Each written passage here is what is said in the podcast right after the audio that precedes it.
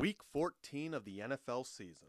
It's now officially time to put up or shut up. Some teams are fighting for playoff spots, while others are evaluating what they have for next year. You're listening to In the Moment Sports Podcast. I'm Zach Bollinger. Now let's dive into what Week 14 has in store.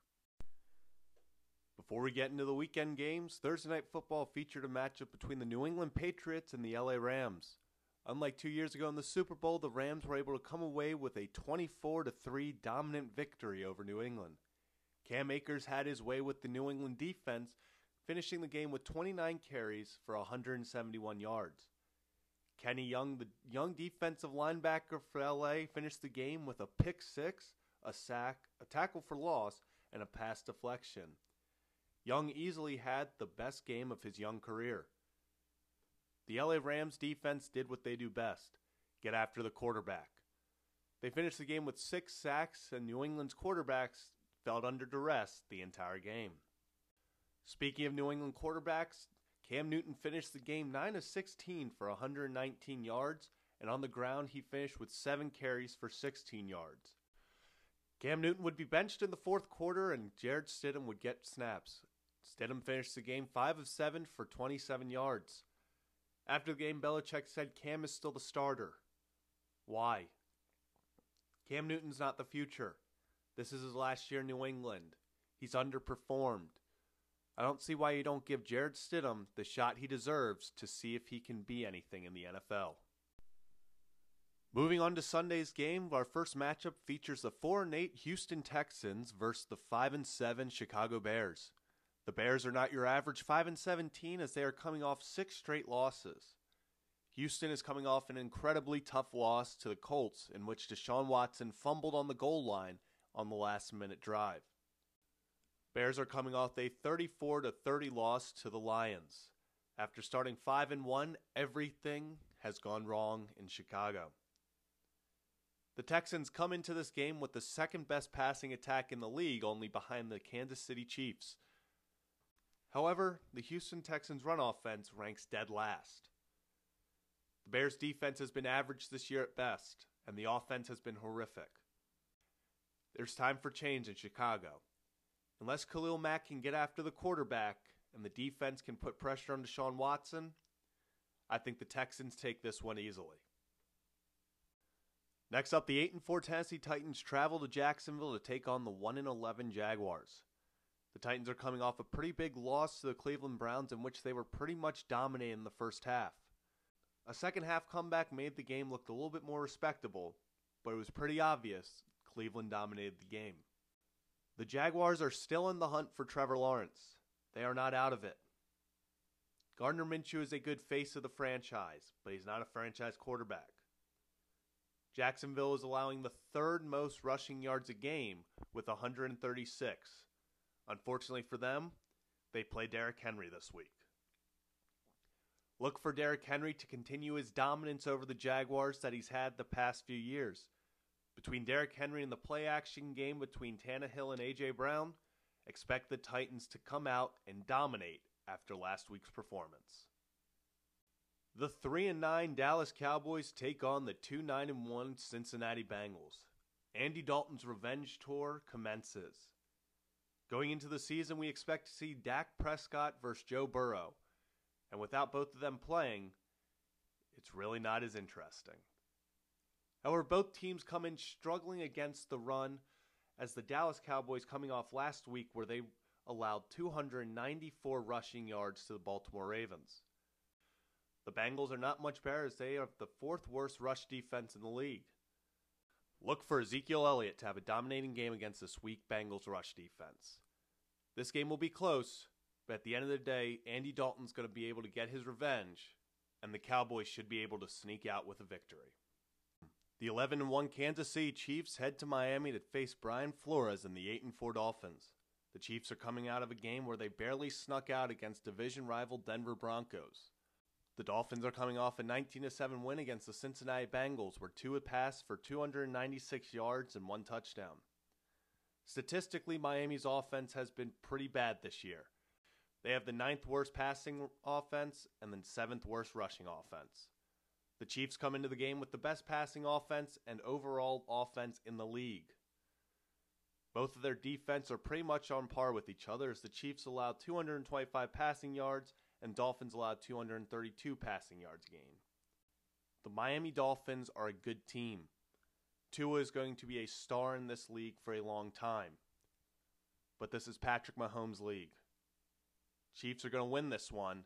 It'll be a good game, but Chiefs win by at least seven. The Arizona Cardinals traveled to New York to take on the 5 and 7 New York Giants. Both teams are trending in opposite directions as Arizona is coming off 3 straight losses and the Giants are coming off 4 straight wins, most recently with their huge upset of the Seattle Seahawks. It's a game where something has to give as the Arizona Cardinals come in with the third best rush offense in the league, facing off against the fourth best rush defense in the league in the New York Giants. Daniel Jones will be playing this week. However, I see Kyler Murray and the boys getting back on track and improving to 7 and 6. The Giants are coming in hot, but they haven't necessarily had the toughest stretch besides Seattle. I like Kyler Murray in this one. Cardinals win. Next up, we have another Super Bowl rematch between the 4 and 8 Denver Broncos and the 4 and 8 Carolina Panthers. The Broncos are coming off a tough loss in which it looked like they had an opportunity to steal one from the Chiefs. The Panthers will still be without Christian McCaffrey and are coming off a one point loss to the Vikings, who have been hot recently. The Broncos' offense hasn't looked great passing. They're the seventh worst pass team in the league, but the rushing attack headed by Phillip Lindsay and Melvin Gordon has looked good. The defense has been better for Broncos recently and has become sneaky good. Panthers have been average in pretty much every aspect of the game of football this year. Without McCaffrey, they've become almost one dimensional. A big takeaway is that the Denver run game is too good. They have weapons on the outside in Jerry Jeudy and KJ Hamler, and Noah Fant at tight end creates two many mismatches for this Carolina defense.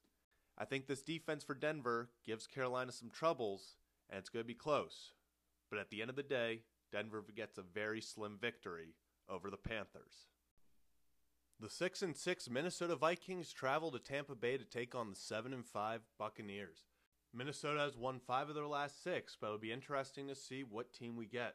This team has lost to teams like the Cowboys and the Falcons, but has beaten others such as the Seahawks and Green Bay. Tampa's coming off a tough loss to the Chiefs before their bye week and another tough one to the Rams. Tom Brady is still the quarterback in Tampa, it's December. It's hard to pick against anyone besides Tom Brady. Tampa Bay is the best rush defense in the league, facing off against a very strong rush offense in Minnesota. Tom Brady's the difference in this one, and the Bucks win. The 8 and 4 Colts battle off against the 7 and 5 Raiders in a game that ultimately could decide a playoff spot. Colts are coming off a close win versus the Texans, and the Raiders are coming off a win in which they can thank Gregg Williams for going cover zero on a Hail Mary situation. Colts have the 10th best passing offense in the league against a struggling pass defense and for the Raiders. This game will be close. It'll be interesting to see what Raiders team shows up the team that almost lost to the Jets or the team that beat the Chiefs. I think the Colts slip out of Vegas with a win.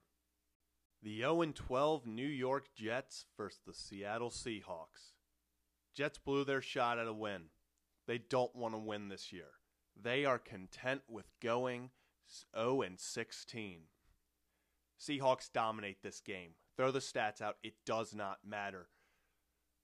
Jets are the Jets. Enough said. If you want to win a game, start Joe Flacco.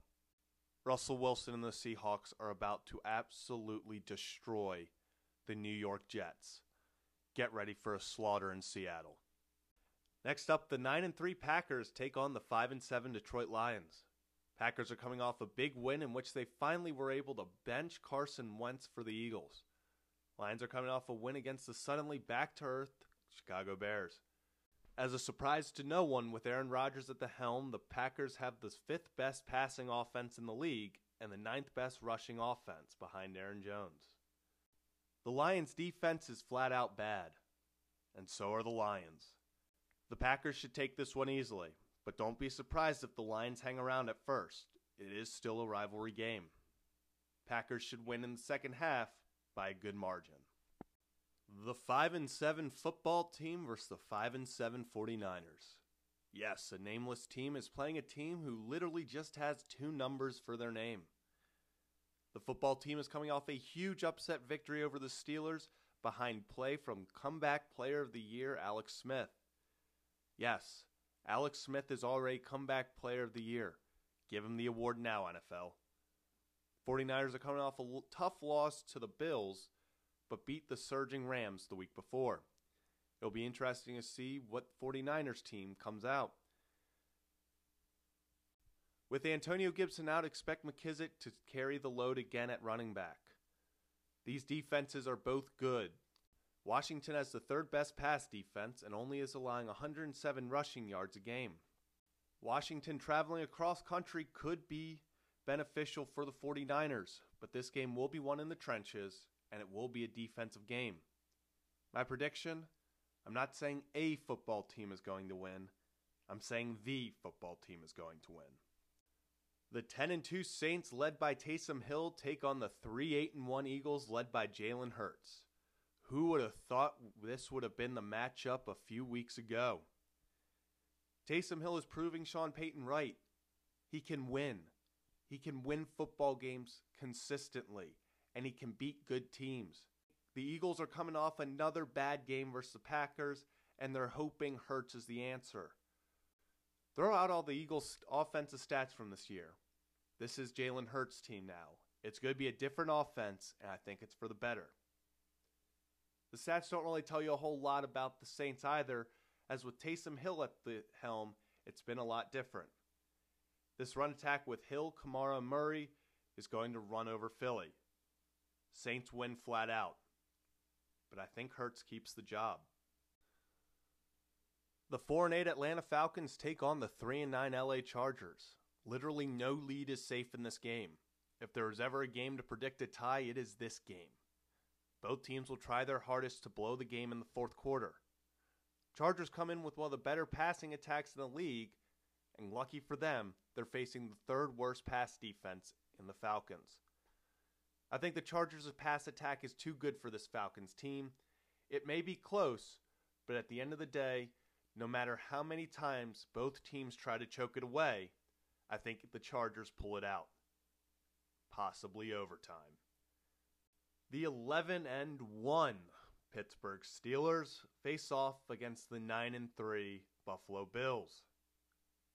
I'm not quite sure we need a recap for the Steelers from last week, but just a quick reminder. The Steelers lost to the football team in a game that really no one saw coming. The Buffalo Bills, however, are coming off another win versus the 49ers.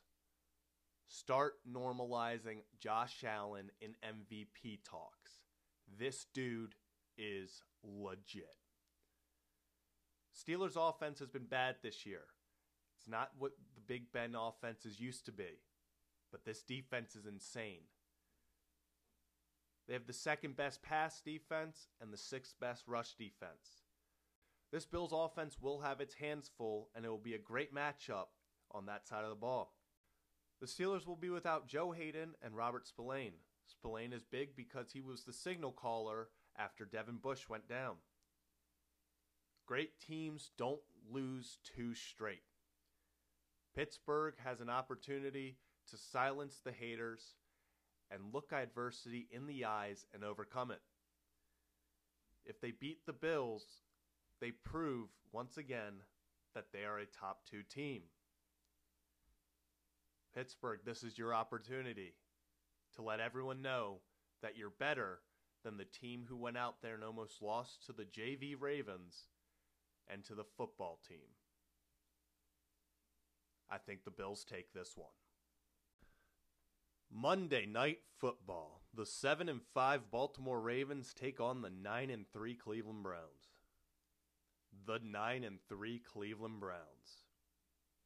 One more time. The 9 and 3 Cleveland Browns. It's weird to say, but this team is good. The Browns are coming off a dominant win against the Tennessee Titans which they tried to blow at the end, but thankfully for them, the football gods allowed the clock to hit zero. This game will be won in the trenches, as this is the number one and two rushing offenses in the league. The Ravens come in with the best rush offense, averaging 169 rushing yards a game, and the Browns come in not far behind at 157.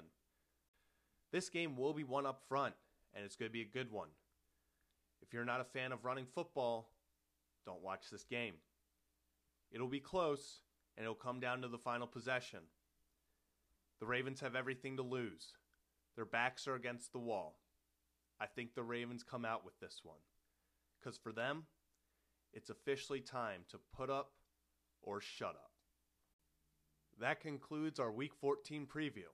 Thank you for listening to In the Moment Sports Podcast. I'm Zach Bollinger.